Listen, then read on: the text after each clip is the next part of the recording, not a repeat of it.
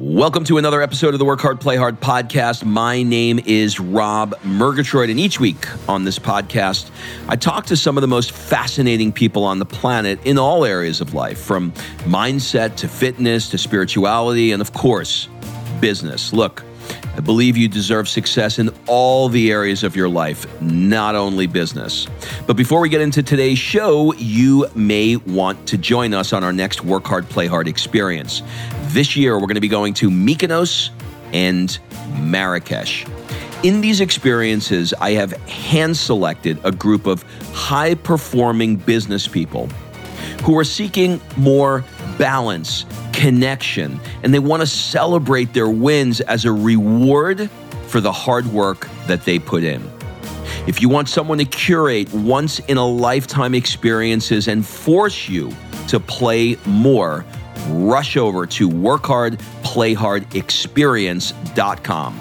Fill out an application so we can jump on a discovery call to see if this is a good fit for you. And remember, excuses are over. It's time to live. There are receptors on our skin that code for affectionate touch, a kind of like petting embrace. And there are automatic biological reactions that occur when we're, we're hugged, when we're embraced. There's a release of different kinds of stress fighting chemicals that occur. Negative past experiences, we feel the need to work through them.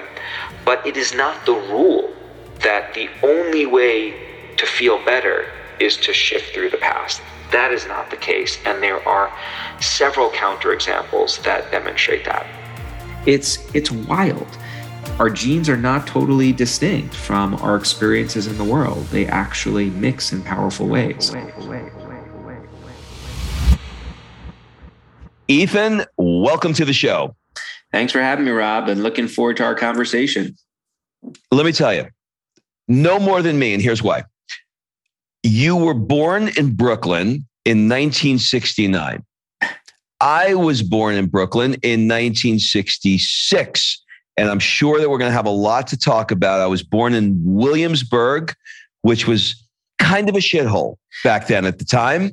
And now it's the place. My daughter, I have a 20, uh, I also have a, uh, a 24 year old daughter. And she messaged me the other day and she said, Dad, I, I want to move to Williamsburg. I'm like, she yeah, lives well, in LA. Well, and, I, I, have to correct you on the date. Um, I was born Tell a, me. a little bit later, but the experiences of Brooklyn are exactly the same. I like to tell people that I used I lived in Brooklyn before it was cool to live there, and that doesn't mean that I was a trendsetter in any way. Like Brooklyn was a rough and tumble place when I grew up. So I, I, was born in 1980.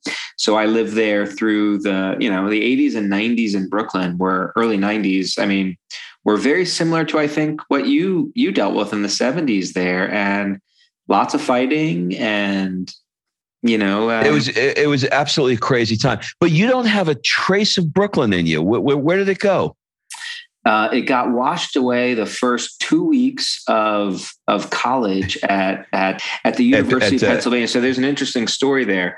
So my dad, who also grew up in Brooklyn, and he grew up, um, you know, fist fighting and all of that good stuff. Uh, the my, the some this my senior year before I left for college, he he said to me, "There's one final, very dramatic, one final thing I'm going to have to have you do. It's my last gift." Before you leave the world and yeah. or Brooklyn. And he's like, you know, he signed me up for boxing lessons, not like boxing lessons, but I joined like an old school boxing gym that like trained golden glove fighters.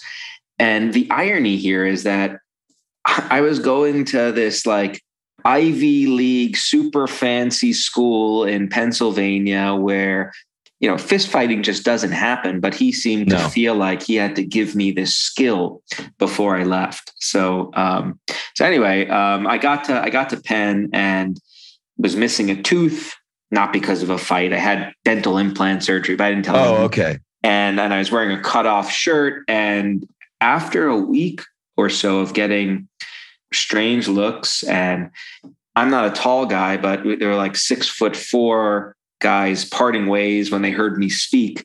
After I got a little bit um, fed up with that and people asking me to say coffee a bunch of times, it just it just magically went away, and it only comes back when I curse. Isn't it funny? Like I, my my wife will say to me, "We'll go, we'll go back to New York, and I'll go to I don't know, Little Italy or something," and she'll be like, "Oh my god, like."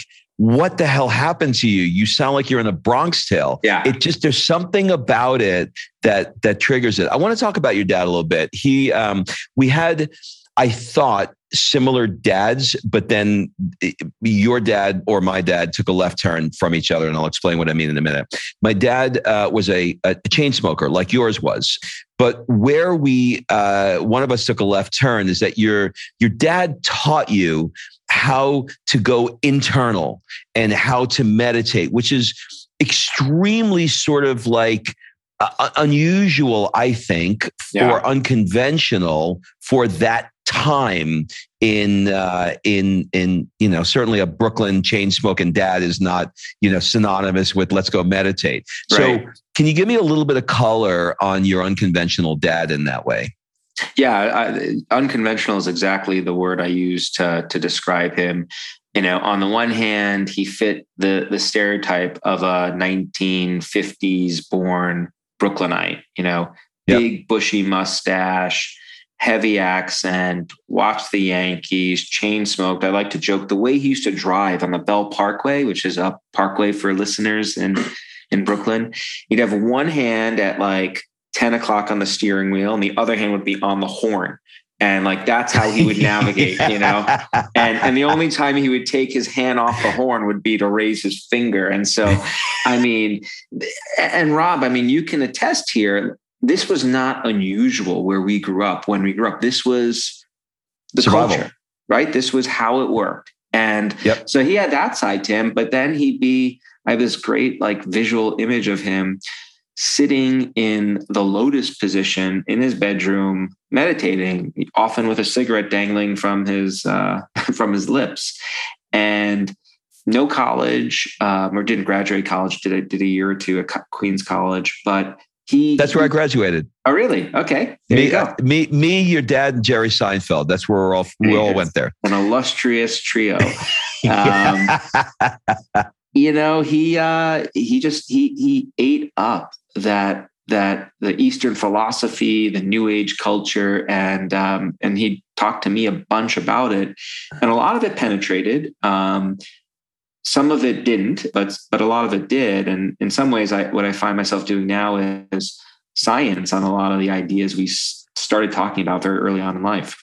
So, at the risk of stepping into a woo woo, the woo woo world here, what you know, it's interesting because the environment for your dad was, you know, driving, smoking, the finger, you know, that the mustache, the whole thing. But like internally, there was like this other guy. There was like this inner yeah. being, and there was this like yeah. other thing. So, did he? Do you think he just sort of came out that way and that's just that was his path in life or do you think that he was somebody just exposed something to him and said hey read this and it clicked for him like how does that that that diametrically opposed thing happen yeah. in your estimation well you know he was uh super, super intelligent, super bright guy. And I think he had a tumultuous childhood. And, you know, here we're speculating, but um, my sense is that he was probably searching for tools to manage his emotional life. And some of those ancient practices, Eastern philosophical practices, they talk about tools. And so my guess is that that was part of it. He also had friends who were, you know, got involved in the kind of hippie movement, which was you know hard to we i didn't live through that but it was sweeping. It swept the culture and and it was a quite powerful force. And so i think that probably also had something to do with it. So that's that's my best guess. Uh, but it's okay. interesting you use the the woo woo uh, phrase because he he was woo woo and and still is. And and I mean we had all sorts of experiences growing up. I remember him one, you know, like friends would go to to Yankee games or Shea Stadium see the Mets, and you know, one week it was okay, we're going to go listen to an animal psychic on Long Island, and then another weekend we would we would go, um, hey, let's check out sensory deprivation chamber in Howard Beach, and it was just like these, you know, or or go to a, a Native American spiritual festival at Floyd Bennett Field, and these, in retrospect. Were really great experiences to have because it it really opened me up to experiencing different kinds of of cultures, being exposed to different kinds of ideas, and also recognizing the importance of having some science to really be able to discriminate between the the real stuff versus the you know the shtick or the, the the kind of sales pitch. And there's a lot of that out there, right? Like there's a ton of, hey, I'm going to read your, you know, just stuff that isn't grounded in reality, but good salesmanship, I think. Yeah, for sure. Um, I want to talk about Penn before we get into that world because I have a lot of questions there. But you, um, you went to Penn and you had a significant moment at Penn where you sort of like realized that you know introspection is is good, but it but it can also backfire on you. Tell me more about that. Yeah. So one of the earliest lessons my dad taught me was the value of introspection, this the capacity to really tap into your inner voice, right? Try to, if you're experiencing a problem, go inside, find a solution, move on. And so this was a capacity that served me really well throughout my childhood and adolescence. I was never, I was someone who was always really good at regulating their emotions. I didn't really get stuck. Yeah. It doesn't mean I never experienced negativity ask a girl out, she says no, you know, repeat that process 15 times in a row. Like doesn't feel good, but I never got stuck. But then when I got to Penn and I started taking a course in psychology and actually learning about the science behind introspection, what I what I discovered was a lot of people benefit a lot of the time from introspection. You can make the argument that our ability to turn our attention inward to use language to reflect on our circumstances, like this is a quality that has allowed our species to really excel into the apex species that we are. Like we wouldn't be able to build spaceships and land rovers on Mars if we didn't have the capacity to introspect. But this very same tool got a lot of people in trouble Sometimes it got the same people in trouble who benefited from it in some circumstances. It got them in trouble in other circumstances, leading them to worry and ruminate endlessly about things in ways that could be quite destructive for their health, their well being, and their relationships. And so, this to me, a light, a light bulb went off. This was a, a giant puzzle. Why is it that we have this tool, our mind, and more specifically, our ability to introspect and use language as a tool to reflect on our, our problems and experiences.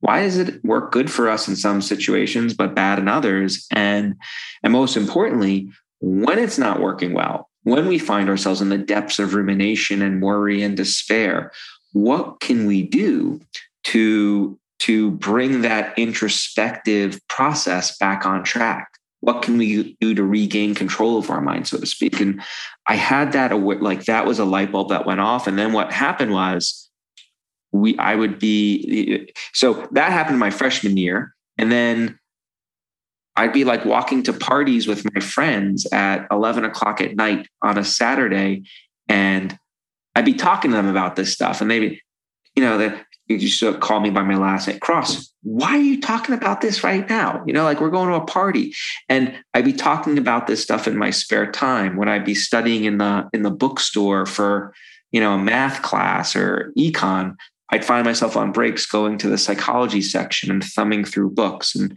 and at some point, I had this epiphany that, hey, if I'm spending my spare time thinking about this stuff and reading about it, why don't I make this my career? What what my real, you know, why don't I do this as a job? And so that I went to grad school to figure out how to turn this interest and passion into an actual vocation. Okay, so let's get back to introspection for just a second. Have you evolved your definition or your idea or your sort of beliefs around it from that moment at Penn through your ed- education and postdoctorate work and all that stuff? Yeah, absolutely. I mean, we've we've we we and I, I say we, my lab, we've become much more fine grained in a certain sense. The way I think about what I do is it's kind of like mind mechanics. So, you know, what does a mechanic do? Um, a car mechanic opens up the hood and understands how that car works with pinpoint precision down to, to nuts and bolts and gaskets. Are there gaskets in a car? I'm, I'm showing you now. I, who the hell knows? Who, I have knows? no idea. Okay, so there's stuff underneath. I have, I have, a I have a Vespa. I have no idea. Okay, you have no idea. Got it. Um, well, you know how all the pieces. My kids would love to hear the Vespa. They they just saw that movie, that Pixar movie, Luca, but the Vespa. Luca, Luca, um, Silenzio Bruno. There you go. Well, maybe we'll talk about that later uh, because that's all about distant self talk, which is a tool that is very powerful. So um, we're mind mechanics. We try to understand how how the mind works with pinpoint precision, and introspection is a piece of that puzzle. So you know, one one for example, evolution in in my understanding of this that happened early on was the recognition that look, it's not that some people are good at introspection and some people are bad, right? Every person has their own profile of good and bad introspection, which is to say, I may be incredibly good at introspecting and, and coming up with clear solutions for some problems in my life, but in other situations, I've got a weakness. Right. So so maybe it's about my kids' health. When when something's going wrong with them, it's really hard for me to introspect effectively. I need to to like, you know, leverage, use some tools there. But if it's about a problem at work, yeah, no problem. I can I can keep that clear. Other people may have the exact opposite profile. So so I've really moved away from thinking about, hey, you're good at introspection and you're bad. I don't think that honors the complexity of, of all of us. I think we all have our triggers, our chatter triggers, if you will, and they're different. And I think knowing about those subtle differences that that characterize us is really important for beginning to think about how to help people deal with their problems of introspection effectively. All right, so let's uh, let's let's let's let's dig into that a little bit. Let's let's get under the hood here. Now, there are there's languaging that I hear people using more and more often. And it's things like, you know, I never had a good money mindset is a good example of that, right? So there's there's something in, in, in that that they have an awareness that the way that they look at money it probably isn't the healthiest way to go and isn't serving them. And maybe they're not quite so sure what to do with it.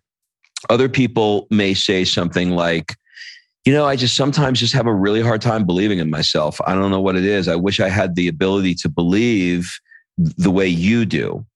So this comes down to the $64,000 question, right? Is it nature or nurture? And maybe we shouldn't give a shit. It's, it just, it, it doesn't matter. It's there. Mm-hmm. What do we do about it when we have self identified that there is chatter that's going on, that it isn't good? How do we silencio Bruno? Well, you know, nature nurture is always a really hard one to to weigh in on. We know that there's a little bit of of most psychological tendencies driven by nature and some by nurture. It gets even more complex nowadays because what we've learned relatively recently is that nature and nurture actually combine in really powerful and interesting ways. So when you and I were growing up, uh, we learned that they were in separate boxes, two distinct influences. Uh, what we've learned more recently is that our experiences in the world can actually change the way our DNA is expressed. So, having certain kinds of experiences can make certain turn on certain genes and turn off others. So, actually, the two combine. You could think about this as like imagine having a piano in the different cells of your body. Every cell has a piano. And we all have more or less the same keys on that piano, right? The same DNA. But what makes us unique are the songs that are played on that piano. And our experiences in the world can influence how the piano is played. So there's some, some striking data, for example, which shows that experiencing chronic chatter, so getting chronic rumination and worry over long periods of time, that actually functions to turn on certain genes that promote inflammation, and it turns off certain genes that we use to fight viruses, antiviral genes. It's it's wild. And, and what it means is that our genes are not totally distinct from our experiences in the world they actually mix in powerful ways so so that that just complicates or gives some nuance to this whole nature nurture argument in ways that i think is is mind blowing. Um, Does that? Uh, do you mean to say? Sorry to interrupt, but do yeah. you mean to say that that in real time we can manipulate how the gene expresses itself based upon our state? Well, for real time, we'd, we'd, have to dig in a little bit to what that means. In fact, I remember when I was, um, this was several, maybe a decade ago, when I was first exposed to this work, uh, a great scientist out of LA, Steve Cole, who does some of this work, he gave a presentation. I went up to him after, I'm like, so how sensitive are these, these gene effects to our experiences? Does thinking a specific thought turn these keys on and off? And his response, and I don't think anything has changed since he gave me this response, is we're, we are talking about chronic effects. So, you know, if you're experiencing chronic stress, that's when these gene expression changes are really beginning to take hold and take shape. It's not as sensitive as, hey, you do 10 dumbbell curls and you feel your muscle changing right? If you lift enough heavy weight, the, that those aren't the, the sense that it is about a chronic kind of experience that is in, infiltrating our DNA. Okay, well, my mother.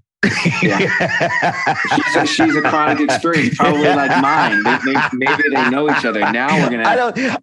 I don't think I need to say anything else. I'm just going to put those two words together. You know where I'm going with this, right? Brooklyn I mother. mean, like, oh. like everything is like the world is coming to an end. Like it's like, oh, like, it, like I can't pick up the phone and say, "Mom, what, what's wrong? What what what what happened? What not nothing." That's it. It's, it's so fun. And this is a cultural phenomenon. Exact every phone call for the past twenty years is, "What's wrong? Everything okay? Why do you always have to assume something is wrong when I call? Can I not just call to say hello? And then we no. get into an argument. It is remarkable. No, you can't. It is remarkable. Right. So so that level of not good worry, not good. Why? Well, what we know is so chatter. So you know, just to give like you know listeners uh, uh, um, a window into my vocabulary. So, what I yep. call chatter is getting stuck in a negative thought loop.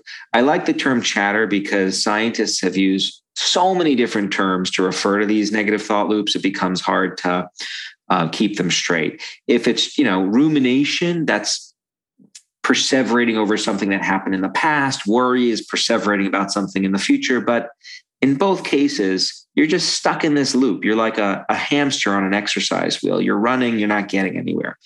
So that's what chatter is. Um, now, what we know about chatter is that this can impact us in three core domains of life that I would argue really make life worth living for us. It makes it really hard for us to think and perform well um, at work or at sports. It creates strain in our social relationships and it undermines our physical health. It exerts a wear and tear on our bodies that predicts things like cardiovascular disease, problems of inflammation, even certain forms of cancer. So, you know, you're talking about performance, right? You're talking about relationships and health. And chatter impacts all, all three of those. And so, if someone is chronically experiencing chatter, that's not a good thing. And you do want to take steps to, to intervene. But but how do you can? Well, uh, okay. Where does the chatter come from in the first place? Well, um, that's a you know back to your sixty four thousand. I I would say that might be cheap nowadays in terms of you know sixty four trillion dollar question. Actually, you know what? Here's an interesting statistic to put this in in monetary terms for people, which I think is often useful. World Health Organization and and the Lancet Global Health, a top medical journal, public health journal, um, recently put a number on the impact that anxiety and depression, which we know chatter fuels, the impact that that um, has on the US global economy in one year. You want to guess what that number is? Couldn't even begin. $1 trillion. The yearly impact. That is just the US. That number goes way up when you take into account the global economy, and it's predicted to rise exponentially over the next several years. So this is a, a, a you say sixty-four thousand dollar question. Where does chatter come from? It's a trillion dollar question. Trillion dollar question. I did a presentation. As I, I sadly, this may give you insight into my financial portfolio. I, I or the kind of business I do. I had to look up how many zeros were in a trillion. I didn't even know. So you know, it's it pretty crazy. Um, I couldn't do it. Right? It's it's not a number we're used to used to thinking about. So where does it come from? There are, you know, there is data suggesting there's some genetic influence. Certainly, environmental stressors can play a role as well. There's a whole lot of mystery though around how how those different pieces come together and combine and you know, in my book, I actually don't spend a lot of time talking about where it comes from because um, it's really hard to know. Like we know that parents play a role. Parents help shape the conversations we have with ourselves. So you know, parenting, socialization, culture, hugely important. But I think where there's an opportunity to really intervene and help people is in communicating what tools exist to help people manage this chatter right? Teaching people about those tools directly having encouraging people to share those tools with others with their friends with their loved ones. I think that's where there's the the largest room to have impact to really move the needle on this trillion dollar problem. So two things. First is before i moved to italy i got uh, I'd get up early, like when I, when I was living in LA, um, and I'm I'm only here for a month. But um, when I was in LA, I'd, I'd get up and I I do um, I journal for three pages. Just you know, I heard this, I, I learned this thing called the morning pages, where you just write for three three pages, and then I'd go into doing uh, transcendental meditation. You know, just saying a mantra for for twenty minutes. That's what that's what and my dad. My dad, by the way, that was his system, and he took me when I was five to New York to to do it, and and there were mattresses all over the training room floor, and I was like, "What are the mattresses for?" And and he's like, "Yogic flying," which you, you may have heard of, but is part of that whole. No. Yeah, Google I, I it. Really, I Google it. Go, everyone is listening. Google yogic flying. This is a thing attached to TM. Were they levitated?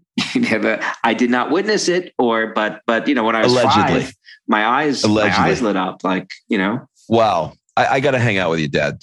So, what is interesting to me is uh, since I have moved to Italy, and who knows what the placebo effect is, who knows, uh, maybe the new, I don't know what it is. There, I am surrounded in this country. I can go on for hours and I won't, but I am surrounded with such absolute love and joy and everybody has coffee in the morning with dessert and they're they look like they are off uh, you know they have like a croissant in the morning. They look like they everybody is dressed like they're uh, uh on a runway. Dinners are pasta and wine and don't end until 11 o'clock at night. They don't really give much of a shit about making money. They are the most hedonistic culture i've ever been in. I am deeply affected by that and love it. And I have less chatter in my head than I had when I was in the States. So I was wondering what your thoughts yeah. are on that. Is it just that it's a new environment, or is it that the way they live here is different and that affects it? Well, we, you know, we, we, we'd have to do the experiment to confirm, but here's my intuition. My intuition is that you are, you, you've experienced a dramatic change in your in the culture that you are living in a lot of people talk about culture as like the air we breathe. It can be powerful right? You, you know you think about the you know you take in polluted air that affects your whole body right? Of course, like everything. the air is changed entirely.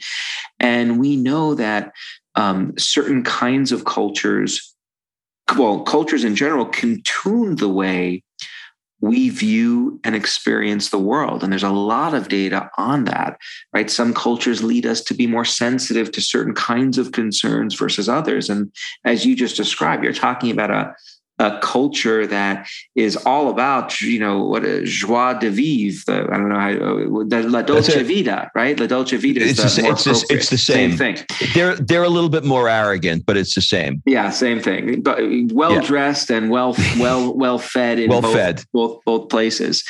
Um, and uh, I mean, it sounds sounds remarkable. Now, every culture, of course, there's a trade off um, when you when you do these things and you intimated at it with your description right? Like there, there's not a, a focus on uh, as much as professional advancement maybe and you know in italy or where you are as opposed to maybe the stock market in new york um, the stock exchange that is.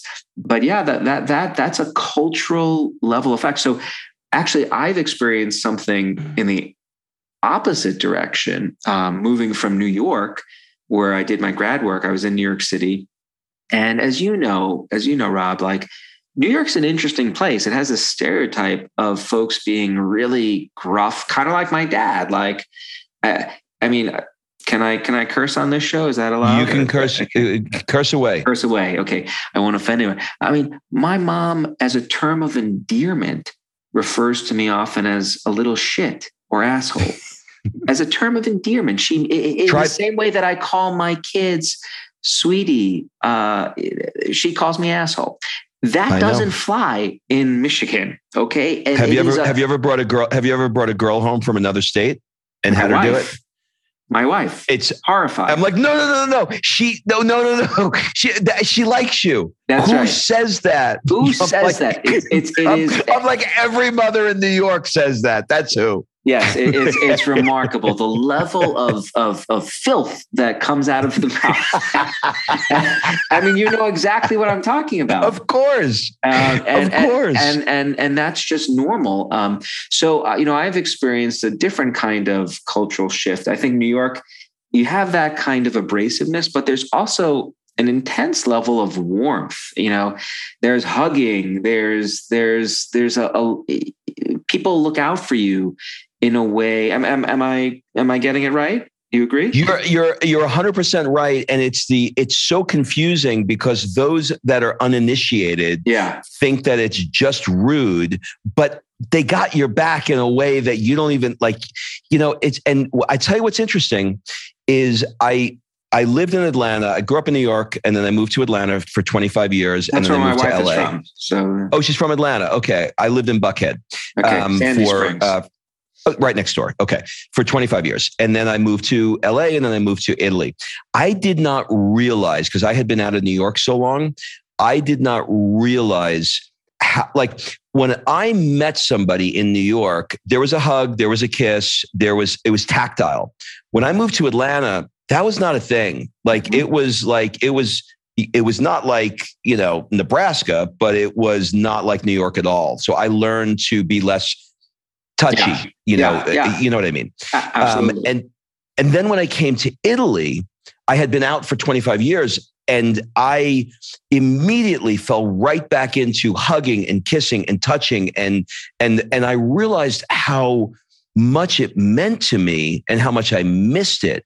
And I think things like that really affect you inside in your level of happiness, joy, decrease in chatter and stuff. So yeah. I'd, I'd, love your thoughts on that. Yeah, no, uh, totally. I had a um, a colleague from Israel visit, do a sabbatical here in Michigan for a year, and I, he went up and he hugged he hugged a, a, a colleague of mine, and the colleague was totally taken aback. Whereas where he came from in Israel, which in many ways is similar to Italy in terms of the Very level similar. of communality. Yep that's just part of it this rich rich warmth and embrace. And so cultures vary on those dimensions and it's not always cut and dry good versus bad. There are trade-offs but they can certainly affect us. I mean the touch factor is an interesting one. I actually talk a little bit about this in in chatter. We know that affectionate touch when it is welcome that's an important caveat. Not it, not creepy. Not creepy. It's a powerful tool. It affects us through a variety of different pathways. There are receptors on our skin that code for affectionate touch, a kind of like petting embrace. And there are automatic biological reactions that occur when we're, we're hugged, when we're embraced. There's a release of different kinds of stress fighting chemicals that occur. Um, there's also, at the conscious level, when someone hugs us or, you know, whatever, holds our hand, it also reminds us that, hey, there's someone else out there that really cares for me. I'm wanted. And and and and those are very powerful um, experiences. If you think about touch, we don't talk about touch very much as a regulatory strategy. Touch is the first way that we are regulated when we come into this world. What happens when a child is born? The first thing that they do after they snip the cord. Uh, I didn't watch that part, but they then take the child and they put the child on the mother's chest for skin to skin contact. When our babies cry, we hug and embrace them, right? And, but at, at some point, we stop doing that as much. Well, uh, we've got it's gotten weird. You know, look, whatever, not to get into politics, whatever Cuomo did in New York, I, I, don't know what the hell happened. I wasn't there. I have no idea. But it was interesting. I heard a, a, comedian the other day on, uh, he was talking about it. And he said he took the Napolitano defense, uh, defense, which is, I'm from Naples. So like, this is what I do. Yeah. there was a part of me I get it. I'm not saying that he didn't do anything inappropriate. There's a part of me that understands that New York tactile touchiness thing that's that's out there. You know, you mentioned that there are a lot of really good salespeople that are in the world that are maybe snake oil salesmen that are my words, not yours, that are like pumping you up and mm-hmm. selling tickets to seminars and tapes and books and all that stuff. Um, some of the stuff that you're talking about is making me think of two people and i'd love if you're willing to if, and if you have an opinion on these two or if you know them i'd love to know your thoughts on the work that they do. The first one is joe dispenza. Do you know anything about him? Have you ever heard that name? Not really. Okay because he's talking about very similar it would be worth it for you to check out because he's talking about how his work with meditation um, is changing gene expression. And everything he does he's got tests that he's doing. He's he's been tracking people over 20 years and mm-hmm. I, am getting it all wrong but he does some scientific work. I, I, I was wondering if you knew that. And then the other one is tony robbins with nlp work neurolinguistic programming. Any thoughts on on that work? You know, NLP, there are some very interesting techniques that are used in NLP. Um, and I think the the the question is, you know, not all of them have been sci- put to the scientific test. Now, that doesn't mean that those tools are ineffective, but it also means that we don't know that they are effective.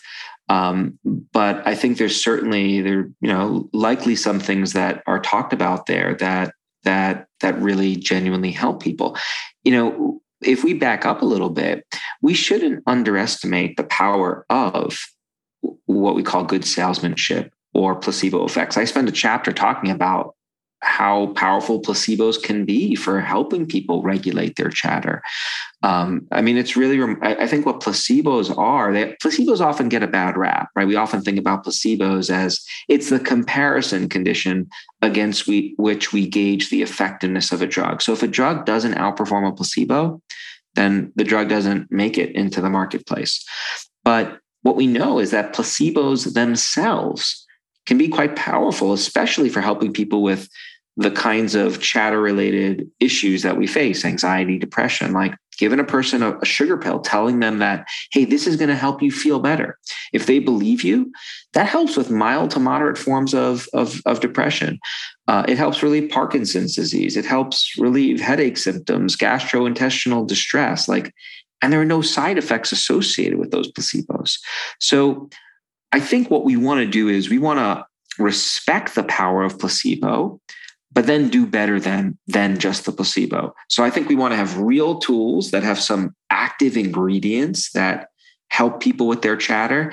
And then we want to supercharge those real tools by giving people that placebo effect as well. Hey, these things are really going to help you if you do them. And there's no deception involved there, right? Because you're giving someone something that will help them. But I think that's the the route to really helping folks. Um, so um, yeah, so I mean, individuals. I, I don't know. There's a range of things that these people probably talk about. I can tell you there are a couple of beliefs out there that are are promoted that I don't that don't have much scientific basis um, that I think are important for for folks to be aware of. One big one that I spent a lot of time talking about is the the benefits of venting. There's a whole lot of work, a, whole, a lot of people who say, "Hey, when you're upset, just vent, just express emotions. You know, freeze a milk cart and get a hammer and bash it away. Go to one of those like I don't know if you've heard of these new." Um, rooms where you just break stuff, just breaking shit. There's cars in there, and you just like hammering the hell out of it. Yeah, yeah. Dude, look at those people. Watch them do that. Do they look calm when they're engaged? In they don't. They look crazy. They look crazy. So we know that like venting about your emotions. Um, it can be really good for for friendships and connections like you know call me up rob the next time your mom calls you a little shit and and and and let me know how you're doing about like what you're feeling why you're upset our our friendship is going to get more intense. It's going to strengthen because you know that you could turn to me and i'm there for you. I'm going to validate what you're feeling. I'm going to normalize hey my mom does the same thing. That sucks. But if all i do is let you vent what ends up happening is you and i feel really close and connected but you leave that conversation just as upset because all you've done is harped on the negatives. So venting alone actually isn't useful for chatter. And there's data which shows that it can promote feelings of anxiety and depression over time. So, so what you what you want to do in a productive relationship when it comes to your chatter is find someone who does take some time to hear you out, to listen, but at the appropriate time helps you look at that bigger picture, helps you go broader to kind of put this in perspective. Look, it's not your mom. All moms in New York are, are like that. They don't mean it, you know, and so forth and so on. Well, uh, let, let's let's talk about like you know what what I'm going to coin here, like the Woody Allen um, uh, analogy, for lack of a better word. Like you know, he's been he's been uh, you know public about the fact that he's been on some therapist's couch, you know, twice a week for hundred years, right? Yeah is there any value in looping the same problem that you had, you know, when you were 20 years old? Like at some point, is no. there a statute? I, I mean, at, at some point, is there is there like a statute of limitations on childhood trauma? Like when does it end? Well, it's so there's variability in the sense that we're all distinct. However, there is a popular belief, and it was a belief that was promoted initially by Freud and carried on over the years by the way, Freud had many amazing things to say. So this is not a knock about against him on the whole, but the idea that the the way to emotional salvation is by delving into your past weekly on a couch, not looking at a, a, the person who you're talking to over years and years and years. We know that there are more effective ways to help people. Sometimes you may have to dip into your past to deal with something. If you find that there's an experience that is continuing to promote distress in the present and you feel the need to go back to it to make sense of that experience, then uh, you know I think a uh, a competent therapist will will help you do that. But we don't always have to do that, right? Like your COVID anxiety isn't necessarily rooted in some early childhood experience that needs to be explored. Sometimes it's rooted in the fact that, hey, you may just be overestimating your risk or, or thinking about something slightly irrationally that we could correct through small shifts in the way you think about things. So I don't want to suggest that there is, we should never think about the past. That doesn't make sense. Like there are times when it does make sense to deal with negative past experiences, we feel the need to work through them. But it is not the rule that the only way to feel better is to shift through the past. That is not the case. And there are several counterexamples that demonstrate that. All right. So as we sort of reach the uh, the top of the hour here, I'm going to ask you some questions about your your your own life. Uh, some of them are going to be weird, so just uh, just okay. roll with it if you if you're down. We'll, start off with some easy ones. In, in what ways did uh, Viktor Frankl's book uh, "Man's Search for Meaning" affect your life? powerfully affected my life. Uh, read it my sophomore year in college, and what it exposed me to was the following. Viktor Frankl was uh, a guy who had everything taken away from him. He lost his family. He was in a, a concentration camp during the Holocaust. And yet he managed to reframe his experiences in ways that ultimately allowed him to not just endure that tragedy, but but but like thrive ultimately over time. And so it spoke to me to our amazing capacity to change the way we think about our circumstances to to live better lives. And that stuck with me. And i read that book every year. I sign it every time i teach my my seminars on on these topics. Um, so really it's so good. book. yeah it's so good. It's the number one book when i ask people what number it's the book that always comes up. What do people often get wrong about your work? Well i spend a lot of time talking about distancing and and this idea that when you're overcome with chatter it can be really useful to get some mental space to think about the experience more objectively. And some people reflexively think about distance as avoidance the idea that hey you're just trying to avoid focusing on the experience and not feeling emotion and that couldn't be further from the truth. When i say distance what i'm talking about is giving people a tiny bit of mental space so that they're not zoomed in on the problem so narrowly that they can't think about it differently at all. But when I pull people back in our studies, people are still feeling emotion. They're still fully engaged with the experience. They're just not as overwhelmed. So distance doesn't equal avoidance. You just go in higher level. That's right. That's right. Okay. Um, what is a rule that you have for yourself that you're never going to break? Like this is this is a rule. I, I just don't break this. Uh, there are lots of them. Um, let's see. What do I want to? What should I mention? Work with people that I like. Mm, that's a great one. I love that. What new behavior or habit has most improved your life? Walking to work every day, rain or shine. And it's improved my life in a few ways. A, it keeps the waistline in check. And uh, B, it also I, I'm I'm fortunate to live in in a a very non Brooklyn esque neighborhood filled with lots of greenery. And um, as I talk about in, in, my book, green spaces are are you know uh, nature's way of helping us deal with chatter. And so having that 15, 20 minutes each way each day to take in my surroundings, think broadly, it's just it's just an incredible time.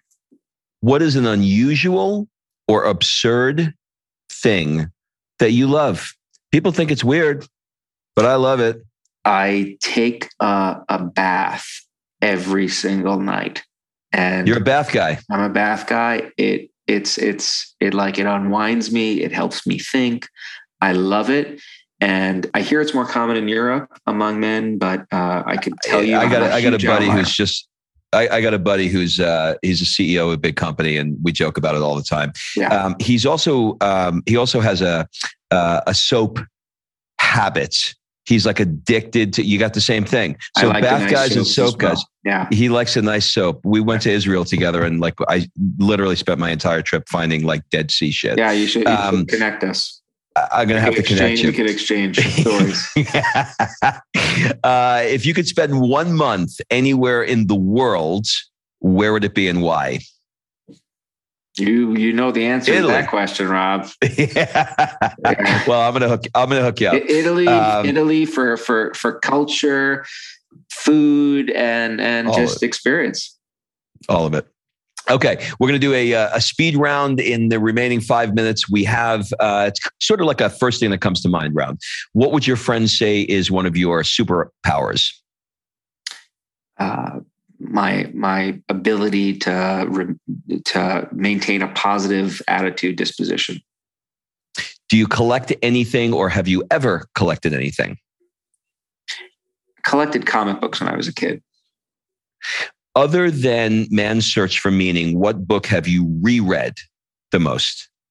The Amazing Adventures of Kavalier and Clay by Michael Chabon, which, if you haven't read it, Rob, in particular, you should read it. It's a story of this amazing story about these two cousins who grew up in Brooklyn and the um, exploits they have throughout their lives, love triangles and comic books. And it, it was, uh, it won a major literary award years ago. Great book. I'll totally read it. What's your guilty pleasure? Nightly baths. Nightly baths. Last question. Let's change it up a little bit. What one question would you like to ask me?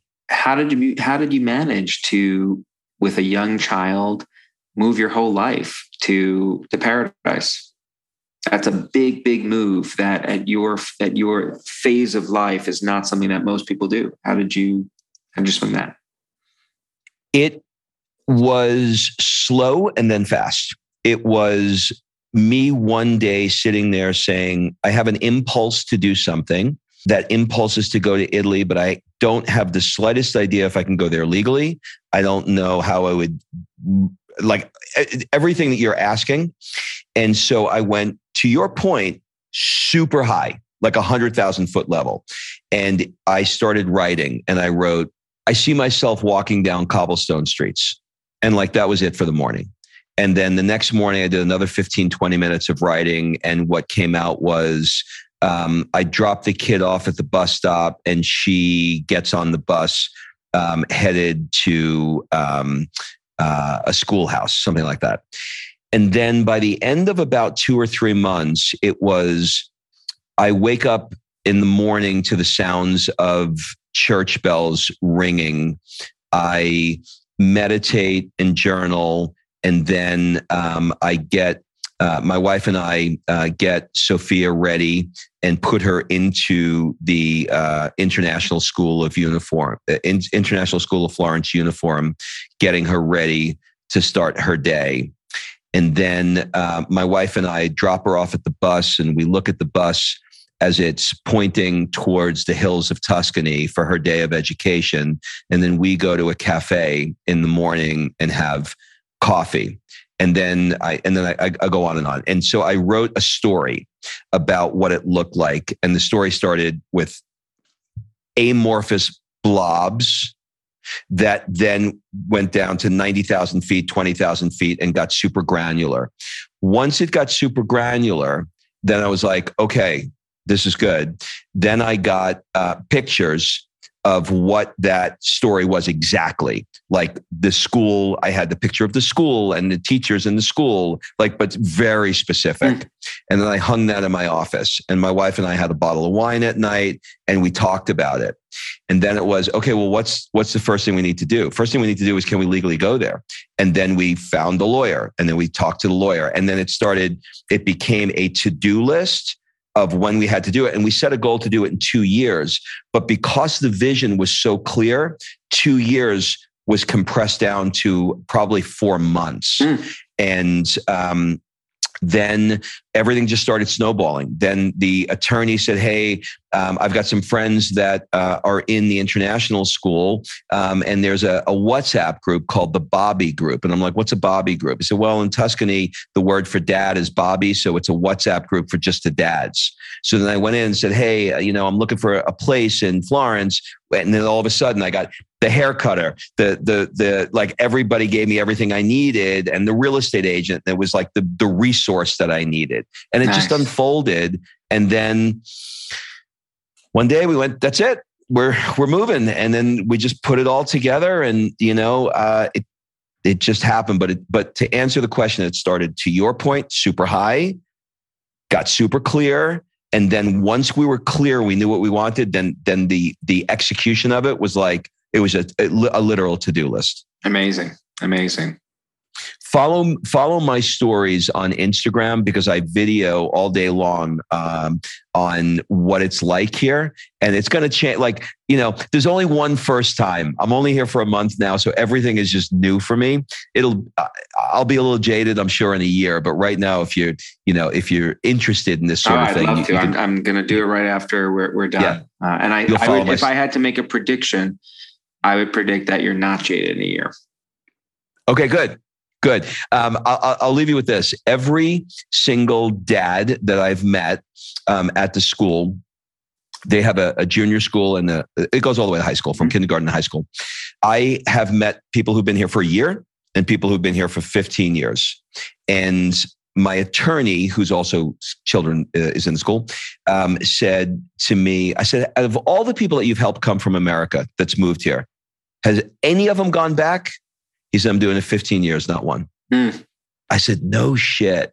He said, not one, not one person has ever returned. Isn't yeah, I mean, look at the view from your balcony. That you know, it's just it's crazy. it's um, it's just remarkable. I mean, you're at the epicenter of of of uh, where culture was born. I mean, you know, the the, the Renaissance, just amazing. So I'm gonna I'm gonna tune in. I'll tell you what I tell you what I did. I'll leave you with this. I wanted to do this right, so I hired a an Italian teacher to come twice a week to teach us Italian. And I hired a tour guide to come twice a week so that I don't just look at the buildings and go, yeah. I don't know what the hell happened here. So she's teaching us. Wonderful. So we're learning the language and we're learning that and and and eating pasta helps too.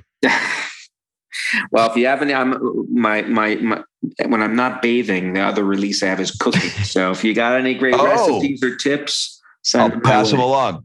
Ethan, this was one of uh, my more favorite podcasts. I hope it was great for you as well. Uh, do you have any final words, suggestions, or an ask for the people that are listening? Well, you know, if you're interested in learning more about Chatter, um, check out my my my website www.ethancrossthek.com. Lots of info about um, me, the book, and tools that are freely downloadable. Yeah, I guess my ask for people who are listening is to if you're experiencing chatter, make a commitment to try to try some of these tools out in your own life and um, and pass them on to others because there's an opportunity to help. And this was super fun uh, conversation on my end too. So I'm really glad we had a chance to do it.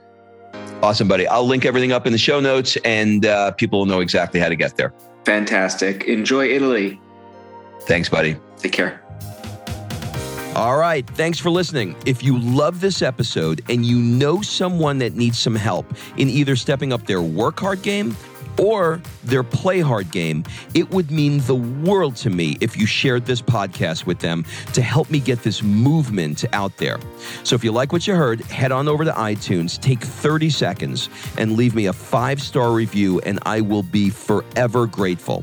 So until the next episode, Excuses are over. It's time to live.